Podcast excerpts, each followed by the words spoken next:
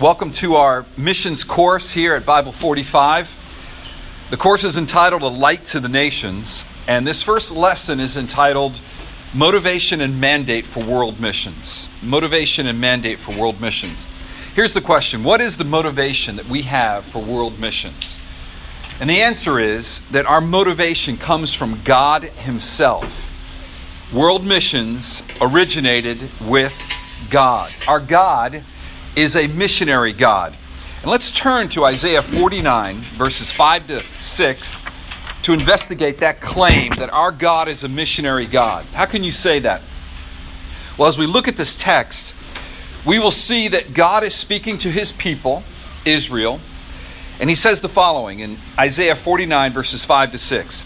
And now the Lord says, He who formed me from the womb to be his servant, to bring Jacob back to him, and that Israel might be gathered to him.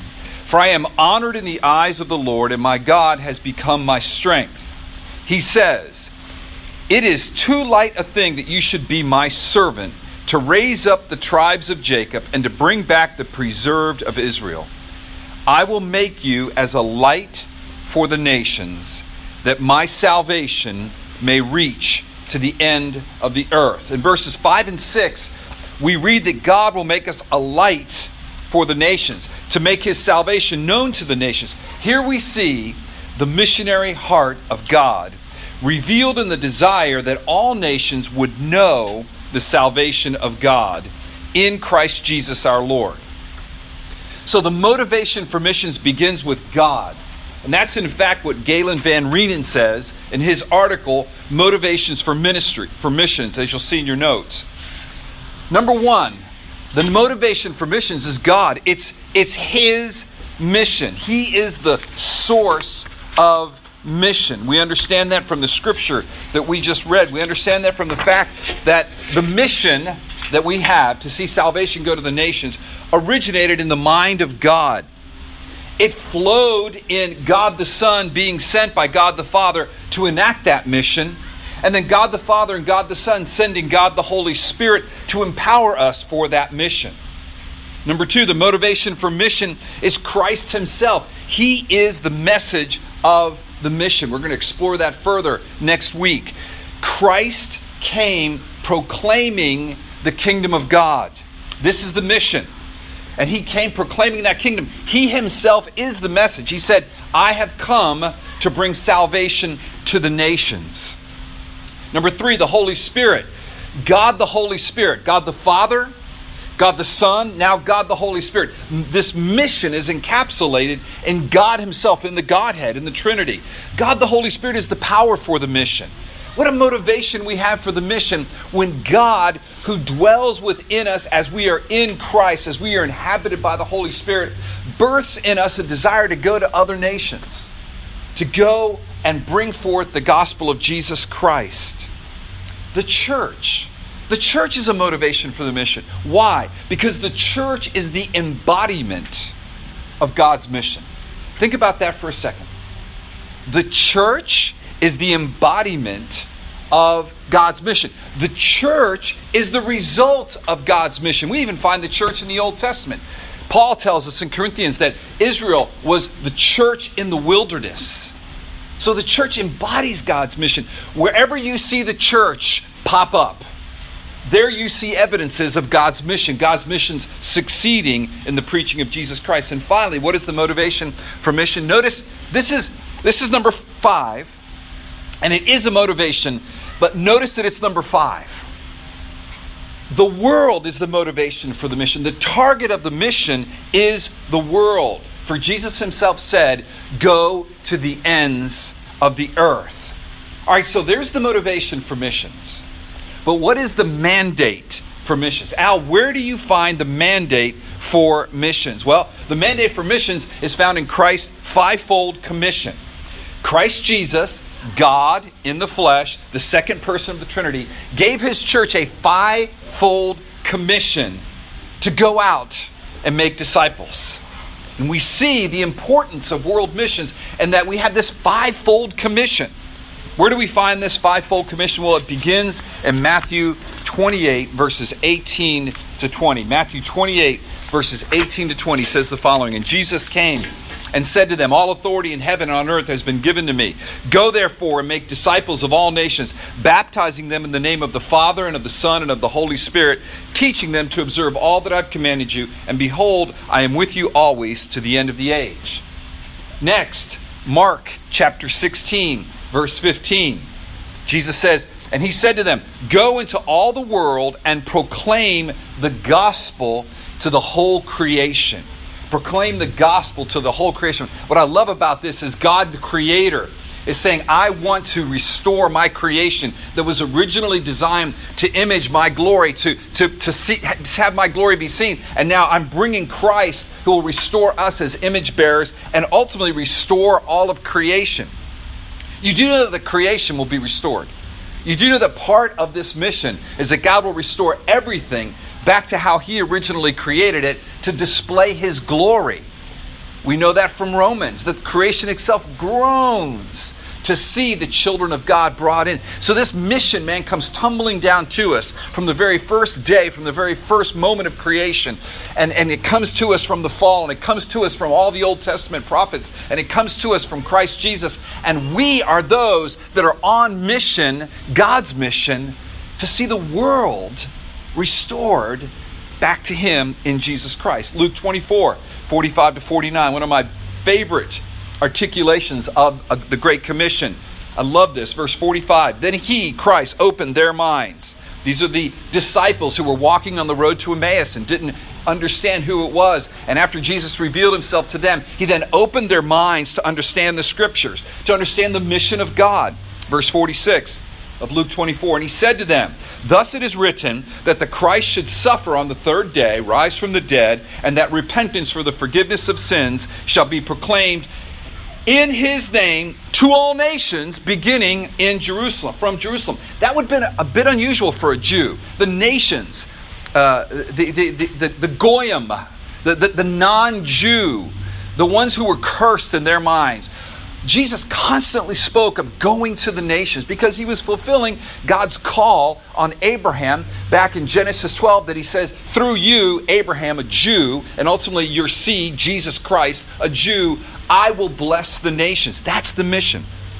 That's the mission. Verse 48 You are witnesses of these things, and behold, I am sending the promise of the Father, we know that is the Holy Spirit upon you, but stay in the city until you are clothed with power from on high. John 20, 21 is another commission. Here's one of the fivefold great commissions of Christ. Jesus said to them again, Peace be with you, as the Father has sent me. Man, don't, don't blow by that text. John 20, 21, as the Father has sent me, so I am sending you. Think about that. How did the Father send Jesus? He sent him to incarnate, to be God in the flesh. Yes, to die for our sins. We can't do that. To live a perfect life. We can't do that. To rise from the dead. We will one day rise from the dead because Christ rose from the dead and ascended to heaven. But as the Father sent the Son, the Son came with the gospel. The Son came preaching the kingdom of God. And that's how we're sent with the gospel, preaching the kingdom of God. And then, of course, Acts 1 7 through 8. He, Jesus, said to them, it is not for you to know times or seasons that the Father has fixed by his own authority. Had a wonderful conversation yesterday with a Muslim, and we were talking about the tragedy that occurred here in South Florida recently with the shootings at Stoneman Douglas. And he said to me, Things are getting really bad the end is coming. And I asked him, Well, does the Quran speak of the end coming? He said, Yes, of course. I said, Well, does the Quran speak of Jesus returning? He said, Yes, I actually I think it does. He says, Because after all, you know, he didn't die on the cross. I said, Oh, really? He said, No, what, what happened was, was in the scuffle, they substituted another person to die on the cross, and then God just took Jesus up into heaven so, of course, Jesus is going to come back. And, and I paused and I thought, okay, Lord, give me wisdom here. And I said, I said, you know, his name is Sahir. I said, you know, Sahir, there actually was a substitution that occurred on the cross, but it's a little different from what you described. Because actually, what happened on the cross is that you and I and every sinner on earth deserved to die on that cross, and there was a substitute placed there. It was actually Jesus Christ, so that we might live. Which then opened up a whole nother line of conversation about sin and whether Christ was God and could God die. But here's the point Jesus is the one who says, Look, don't worry about the times and seasons. The end times are coming. Yes, of course. But you will receive power with, when the Holy Spirit has come upon you, and you will be my witnesses in Jerusalem and in all Judea and Samaria. And then here we go again to the end of the earth. I mean, for a Jew, even Samaria was a little bit iffy. They were the half breeds, they were the ones that weren't really truly Jews. But the ends of the earth? That's the mission. See, herein lies the mandate for world missions it is to image our God as his image bearers and to bear his mission. To bear his mission. So I want us to have some terms kind of fixed in our mind for this class. And you may or may not agree with how I'm going to define some of these terms. For, for the sake of this class, so we're all singing off the same sheet of music, we're all understanding the same truths when we use these words. I'd like to define some key words for you. There's five of them. And the first word is missiology. So, on your notes there, if you just want to write next to missiology, simply stated, missiology is the study and practice of missions. Missiology is the study and practice of missions. We're going to team teach this course, Kevin Abeg and myself. And the reason is because Kevin Abeg is actually a missionary. So he's going to talk a lot about the practice of missions. But it's also very important to understand the theology of missions, to understand the biblical ground for missions. So missiology is the study and practice of missions. Number two, mission. Mission. Here we're going to define mission as follows mission is the, the larger mission of the church or, so when I say mission, you can put here the larger mission of the church or the mission of God upon which he sends the church. The mission of God upon which he sends the church. It's going to be very important to make some distinctions here in this class. We are all on mission with the gospel. We are all on mission with the gospel. The, the mission of God upon which he sends the church. We are the church. It involves all that the church does in obedience to the divine command, such as healing the sick, feeding the poor, teaching the illiterate. Obviously, it begins with preaching the gospel and establishing churches. Remember, the church is the articulation of the mission. In a broad sense, this is all that God would have us do as Christians and as churches. It's a comprehensive term of all the church does to bring sinners to justify to a justified state in Christ. And it certainly includes good works of mercy, social ministries. It includes being salt and light. So, by way of review, the mission we're talking here is the mission of God starts with God, upon which he sends the church. All right, let's talk about missions. How would we define missions? And the way we're going to define missions here is, is in a very, in a somewhat narrow way. And here it is. You ready?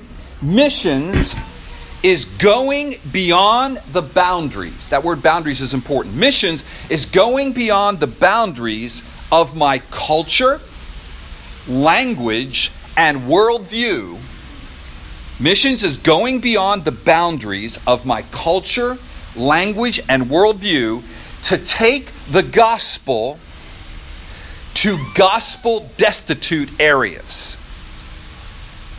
So, mission is going beyond the boundaries of my culture, language, and worldview to take the gospel. We're going to talk about that message next week in a little more detail. To take the gospel to gospel destitute areas.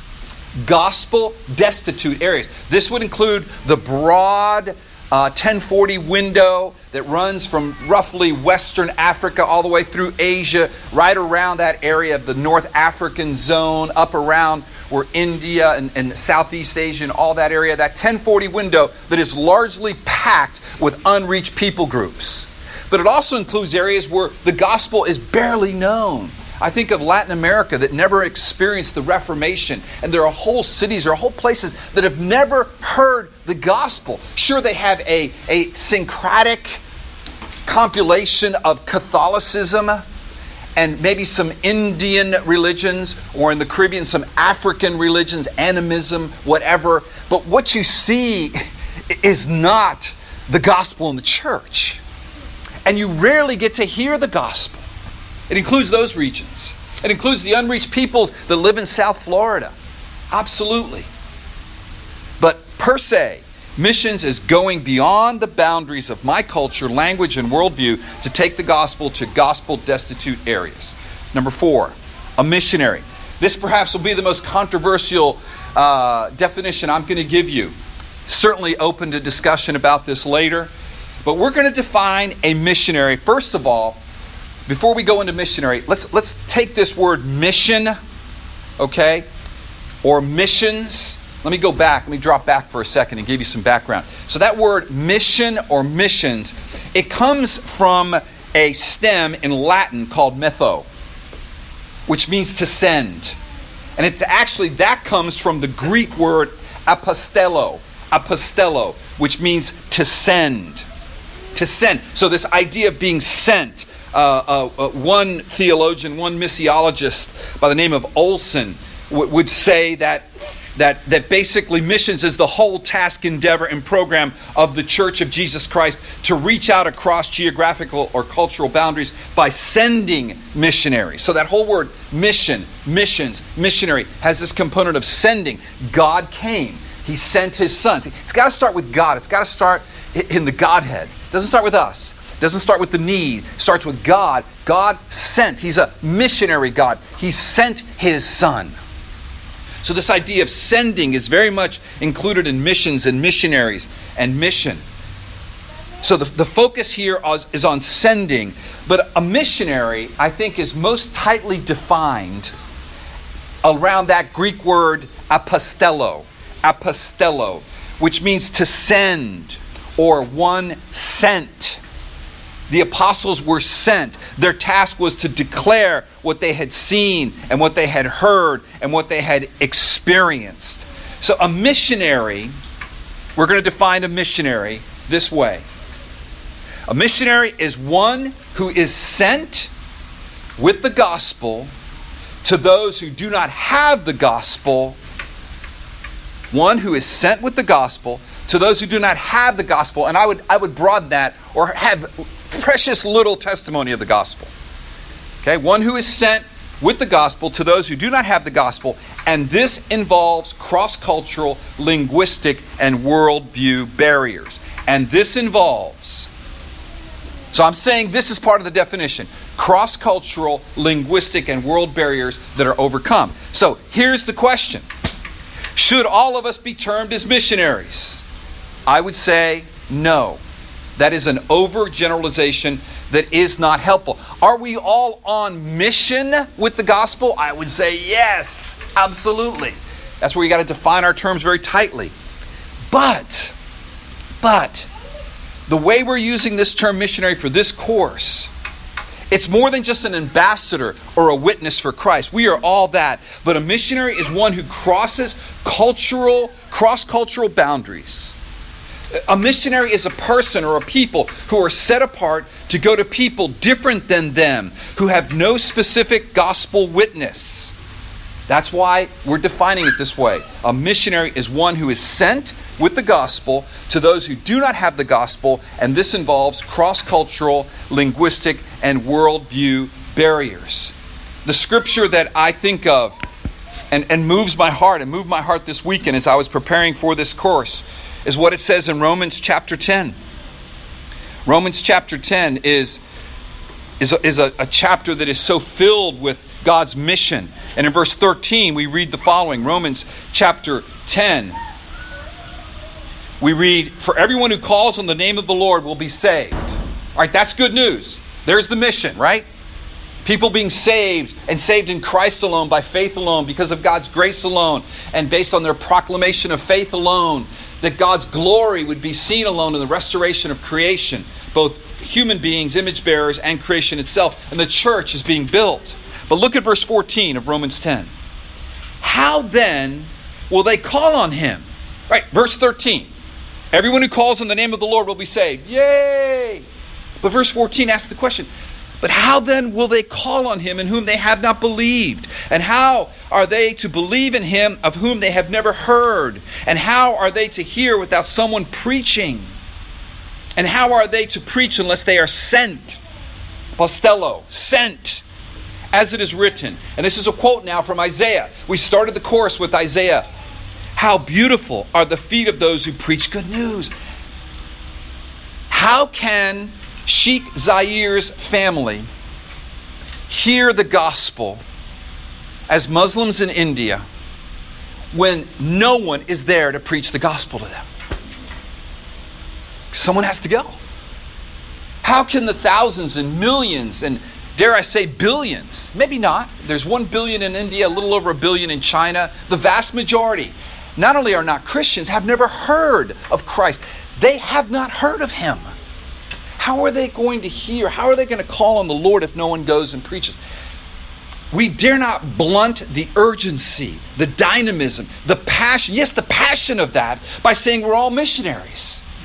We're all on mission, absolutely, but we're not all missionaries. Some are called to go, and we need to send them. We need to be willing to go. I believe that's the passion of God without guilting anybody, without, you know, because the opposite is also true. I grew up in a missions environment. I was saved and I was brought into the ministry in a time where a guy named Keith Green was very, very common and prevalent. I went to an institution called Christ for the Nations. Does that give you a hint of what we were all about? And I remember hearing this preached from our pulpit. Everybody is called to go, shaming people if they don't go. You only can stay if you're called to stay. I think that's mistaken. Everyone is called to be on mission with the gospel. Absolutely. Everyone is called to make disciples, but not everybody is called to be a missionary. Because what happens is if we do that, it A, dilutes it. B, I think then some people are sent that aren't really missionaries. And, and that leads us to point five, or, or the fifth uh, definition incarnational. This definition perhaps is the most revealing of all the ones that we've talked about. See, we've got to understand missions as incarnational because that's how it began. God incarnate. God incarnate. He didn't just send his prophets. He didn't just send his, his, his, his kings and his leaders or whatever. No, no. He himself came to earth incarnate. That is at the foundation of mission. That's why we can say and we must say God our God is a missionary God. So this is what we're going to define incarnational. Incarnational. Here is the, the, the term incarnational is this. Incarnational encapsulates the truth that missionaries are ones who go to live amongst those to whom they are sharing the gospel. Missionaries are ones who go to live amongst those to whom they are sharing the gospel. Missionaries are those, are ones who go to live amongst those to whom they are sharing the gospel. This refers back to our Lord. He came to live amongst us. The Word dwelt amongst us. John 1 1. As a matter of fact, I just want to read John 1 1 because I think John 1 1 is a wonderful missions passage. John 1 1. In the beginning was the Word, and the Word was with God, and the Word was God. John intentionally mirrored Genesis 1. In the beginning, creation. John 1 1. In the beginning, recreation. In the beginning, God. In the beginning, the Word. The Word is God. The Word is Jesus, God in the flesh. In the beginning was the Word, and the Word was with God, and the Word was God. He was in the beginning with God. All things were made through Him. There's creation. And without Him was not anything made that was made. In Him was life, and the life was the light of men, a light to the nations. The light shines in the darkness, and the darkness has not overcome it. This true light is Jesus. He came as a witness, verse 7, speaking of John, to the light. Verse 9, the true light which gives light to everyone has come into the world. He was in the world, and the world was made through him, yet the world did not know him. He came to his own, and his own people did not receive him. But to all who did receive him, who believed in his name, he gave the right to become children of God, who were born not of blood, nor of the will of the flesh, nor of the will of man, but of God. Verse 14, and the word became flesh and dwelt among us. Circle that. John 1:14. If you want to know incarnational, why we're talking about it this way, why missionaries go and live amongst the people to whom they're reaching, it's verse 14. And the Word became flesh and dwelt among us, and we have seen His glory, glory as of the only Son, from the Father, full of grace and truth. See, what missionaries do is they go to live with the people, and they say that the glory of God has been restored in my life because Christ has saved me, and I have been restored back to the place of being an image bearer to being a displayer of God's glory. I display the glory of God. And the glory of God is found in Christ. The glory of God is found in the cross. Huh? What's the cross? As I spoke to Sheikh Hassan uh, yesterday, he was saying, Why the cross? That's a shame. How can God die? So, No, let's have a conversation about this. That, that God actually displays his glory at the cross. Actually, the way our conversation ended yesterday, he says, Nowhere in the scriptures does it say that Jesus claimed to be God. And I said, Well, it does in the New Testament scripture. He says, Ah, but not in the Quran. I said, okay, but let's talk about the New Testament scriptures. And then let's talk about where it says, where Jesus says, before Abraham was, I am. Where Jesus said, I and the Father are one. And let's talk about why they killed him. Because he claimed to be equal with God. All right, so what am I doing with Sheikh Hassan? I'm simply, hopefully, prayerfully, as I'm drinking the coffee that he prepared for me, very hospitable man, trying to display the glory of God, A, hopefully in my life as he gets to know me, and be in the truth, right? Grace and truth. This is what a missionary does. He doesn't just declare the truth, he must do that, never less than that. But he demonstrates the truth, he lives out the truth. He goes to Indonesia and he lives among the Indonesian people who claim to be Muslims but still have animistic uh, uh, uh, uh strains in their culture and they still have shamans who are somehow having this power over the, the spirit world and still would, would, would, would worship at times rocks secretly or things secretly that protect them and are still trying to figure out how they can keep all the evil spirits around them from harming them.